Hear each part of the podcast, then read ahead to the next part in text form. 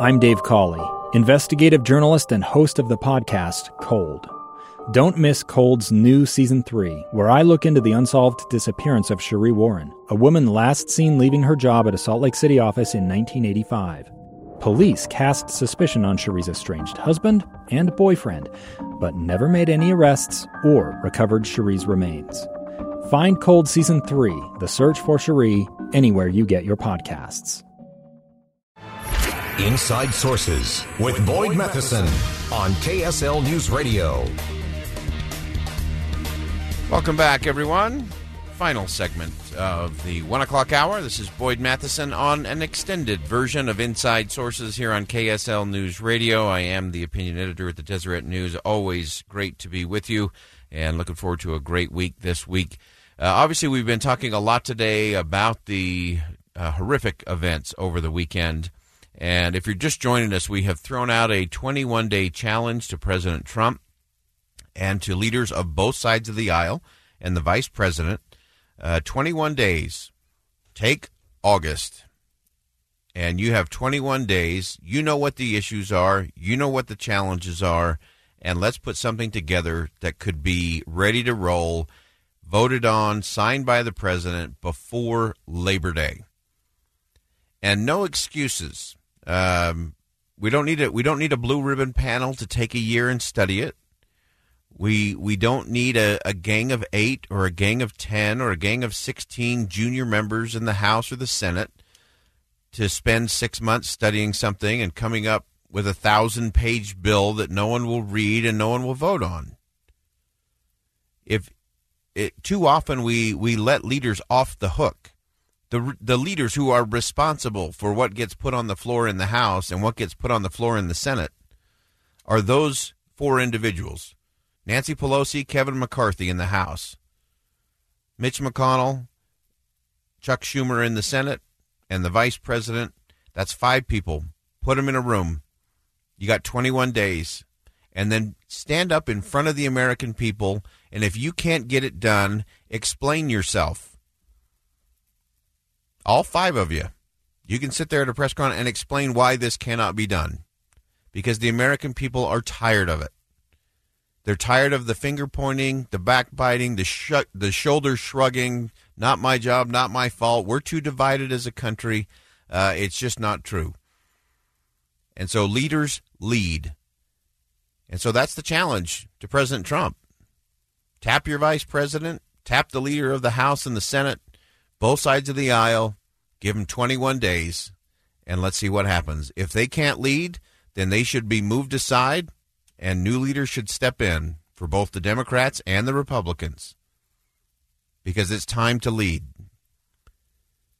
Because otherwise, all we're going to do is we are going to recycle political finger pointing and fundraising all the way through 2020 and into 2021.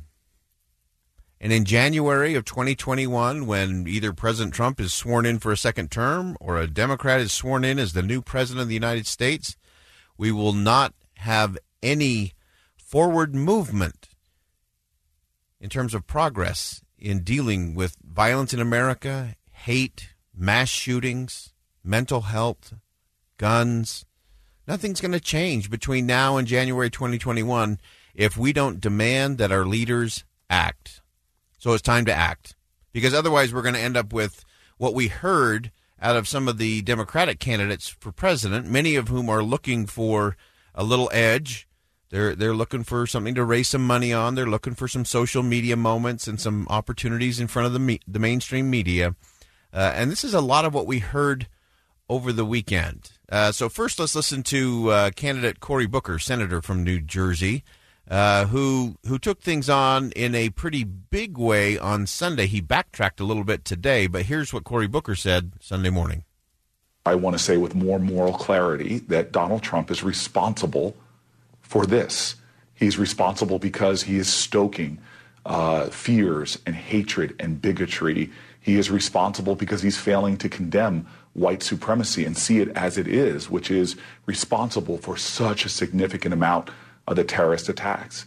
He's responsible because he is president of the United States and has failed to do anything significant to stop the mass availability of weapons to people who intend to do harm. And lastly, he's responsible because leaders take responsibility.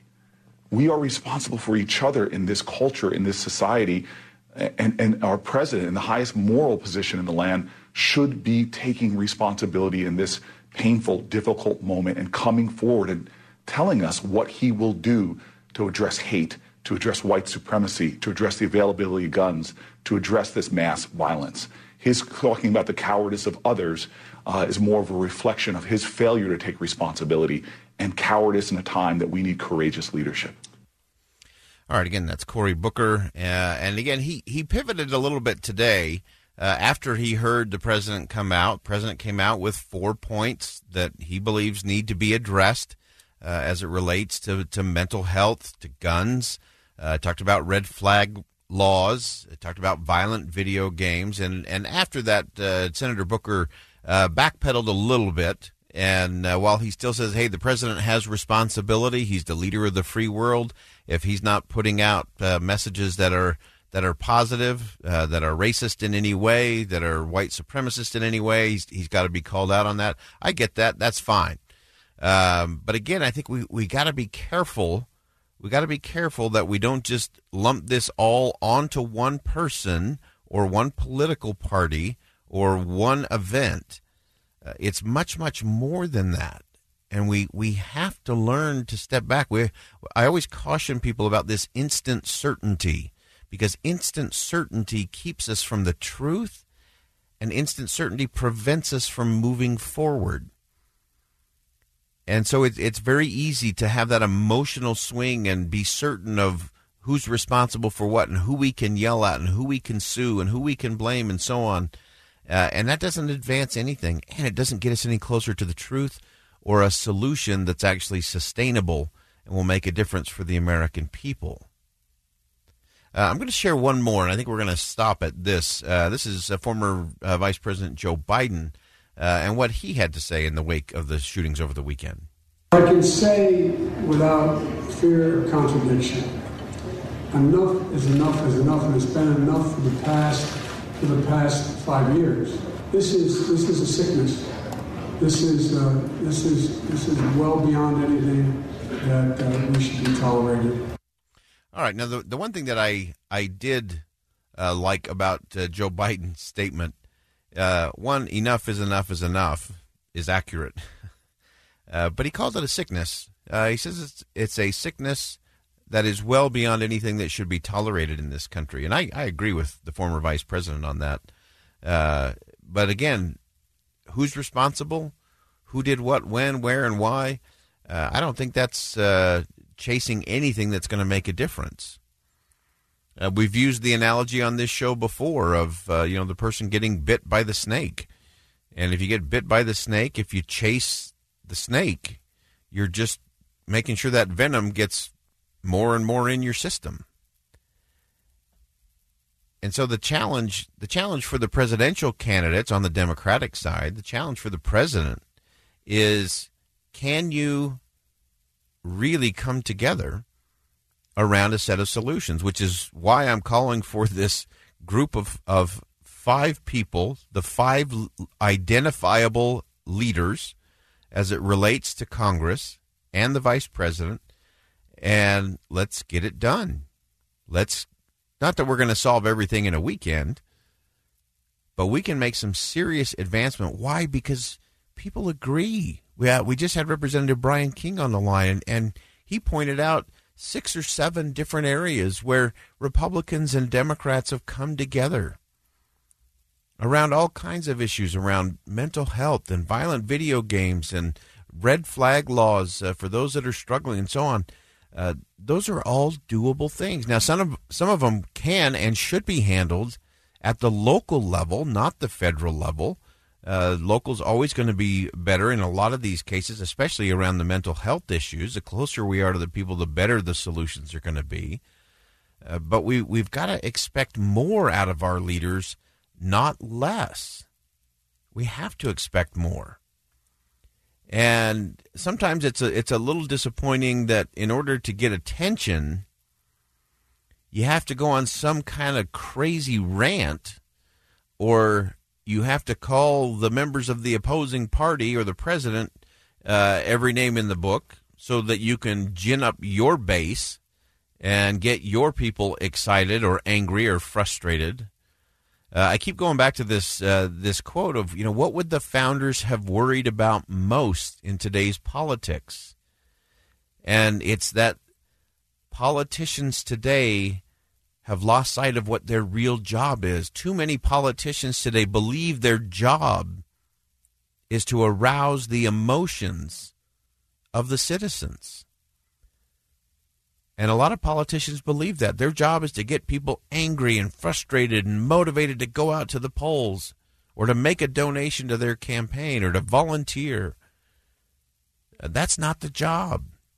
The way the founders saw it, the job of the politician was not to arouse the emotion of the people, but to temper it and to guide it into a space where the conversation could be had. And so if we're if we're looking for a way out and a way up for America, it's it's not going to take any of the politics or the politicians. It's going to require some policy to be sure. It's going to take a lot of reflection on principles. And then it's going to be about people because it's always about people. And we should never get distracted that what we're really dealing with is people. And how do we create space for them to thrive and flourish? All right, that's going to wrap it up for the one o'clock hour. I am Boyd Matheson, opinion editor at the Deseret News. Thanks for joining us on Inside Sources here on KSL News Radio. Much more to come in our final hour. Two friends taking pictures of the rising full moon on a summer night. Two teenage kids doing what teenage kids do. When a stranger with a gun and a death wish changed everything. It was violent, it was senseless, and I will never understand it. I will never accept it. I'm Amy Donaldson, and unfortunately, we're all too familiar with stories about how violence shatters lives. But what we rarely see is how they are rebuilt. In a new podcast, The Letter, we relive tragedy, but only so we can hear the rest of the story the struggle to reclaim lives, the realities of grief, and the possibilities of forgiveness. I believe in miracles. Sometimes I thought there are no miracles. Yeah, there are, and this is a big one. Follow the letter at theletterpodcast.com or wherever you get your podcasts.